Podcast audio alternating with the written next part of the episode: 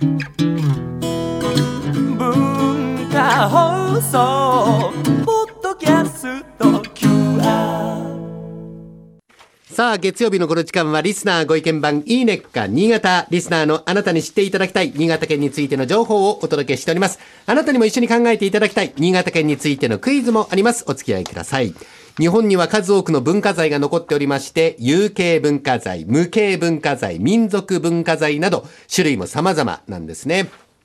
主に地域の暮らしの中で伝承されてきたものなどを民族文化財と言うんですが、新潟はその中でも特に重要とされる国指定重要有形民族文化財の指定件数がなんと全国1位。ああ、そうだったんですね。はい。それ以外にも国宝の火炎型土器とか史跡佐渡金銀山、磐梯橋などなど、県内各地に歴史的文化的価値の高い文化財がたくさんあります。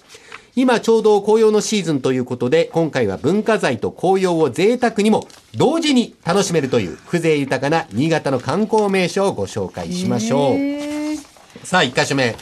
新潟県最大の離島、佐渡島。佐渡市にある妙泉寺五重の塔、佐渡島にも立派な五重の塔があるんですね。知らなかった。はい。先ほど言った佐渡金銀山をはじめとして佐渡島は貴重な文化財の宝庫です。中でも国の重要文化財かつ県内ただ一つの五重の塔を有する妙泉寺。観光スポットとしても非常に人気があります。今がちょうど見頃となりますかね。10月の終わり頃から紅葉が楽しめて、荘厳な五重の塔と美しい紅葉が織りなす絶景に圧倒されること間違いありません。カメラが趣味の方に特にお勧めしたい光景です。まあのんびり船で島に向かって歴史と自然の情緒に追い知れる。そんな休日も素敵だと思いますよ。ぜひチェックしてみてください。さあ、それからですね、続いては新潟県西蒲原郡の弥彦村というところにあります、弥彦神社。県内随一のパワースポットとしても知られておりまして、神社の建造物である社殿や祭事工芸品など、国指定のものを含めて数多くの文化財が鑑賞できる神社となっています。そして、神社近くにある弥彦公園もみじ谷、えー新潟県を代表する紅葉の名所でもあります。えースタジオにも写真あるんですが、本当にあの、綺麗な紅葉ですね。うん。あの、寒月橋、月を見る橋と書きますが、寒月橋と呼ばれる真っ赤な橋。これに覆うように生い茂る紅葉が相まって何とも言えない美しさです。池の水面、水面を鮮やかに彩りまして何とも優雅な光景を見せてくれるんですね。また11月中旬頃まで夜のライトアップも実施中です。この時期にしか見られない幻想的な世界をぜひお見逃しのないようにお願いいたします。さあ、最後。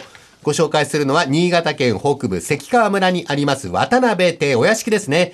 江戸時代の村上藩主の家臣であった初代当主が1660年代に転居した歴史あるお屋敷。なんと3000坪もの広大な敷地に建てられた500坪もの見事な大邸宅。えー他に類を見ない石置き小葉吹屋根の母屋と、それから米蔵、金蔵など、合わせて6つの土蔵が国の重要文化財に指定されております。また、江戸時代に京都から庭師を招いて作られたという庭園、国指定の名称でもあるんですね。晩秋に色づく紅葉が邸宅からの眺めをさらに格別なものにしてくれます。近年6年かけた大改修が行われまして、趣を残しながらもより綺麗に鑑賞しやすくなったこの渡辺邸。古き良き日本建築と自然が紡ぐ繊細な和の魅力にぜひ癒されてください。それから近くの国道を少し走ると、こちらも新潟を代表する絶景紅葉スポット、荒川峡もみじラインが見えてきますので、合わせてぜひお楽しみになってください。さあ、それではここでクイズをお出ししましょう。え文化財と関わりが深いものの一つが神社です。すべての神社が文化財に指定されているというわけではありませんけれども、長い間人々の信仰を集めてきたこの神社、それだけで歴史的価値が高い場合が多いんですね。あまり知られていないんですけども、実は新潟県は神社の数が全国1位。さて、一体新潟県内にいくつの神社があるでしょうか？近い方を正解とさせていただきましょう。もう全然わかりません倉玉さん。はい。じゃあ、1000ぐらい？1000ぐらい。はい1000でいいですか？はい。はい。大竹さん。これは300とか400とかそんな感じだけどなまあ全くわからない400やぐらいにしておこうかな400ぐらい。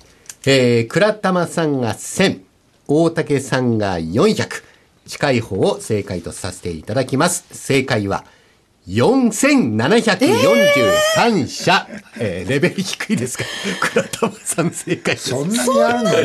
はい。平成27年のデータによりますと、お4743。えー時点が兵庫県の3857、1000近くの差があるんですね。まあ、あの、京都と思われる方もいらっしゃるかもしれませんが、実は京都府は1757。あ、ずいぶん下なんだ。新潟県にはどうして神社が多いのか。明治の頃、新潟県は実は全国で一番人口が多かった。えーあるいは、明治末期の政府が進めた神社合祀政策。これは複数の神様を合わせて祀る政策なんですが、この影響を比較的受けなかったことなどが背景にあると考えられております。